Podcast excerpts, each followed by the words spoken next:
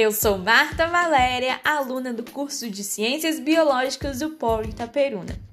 Muitos portadores de coronavírus permanecem assintomáticos. Assim, não compartilham objetos de uso pessoal, como talheres, toalhas, pratos e copos.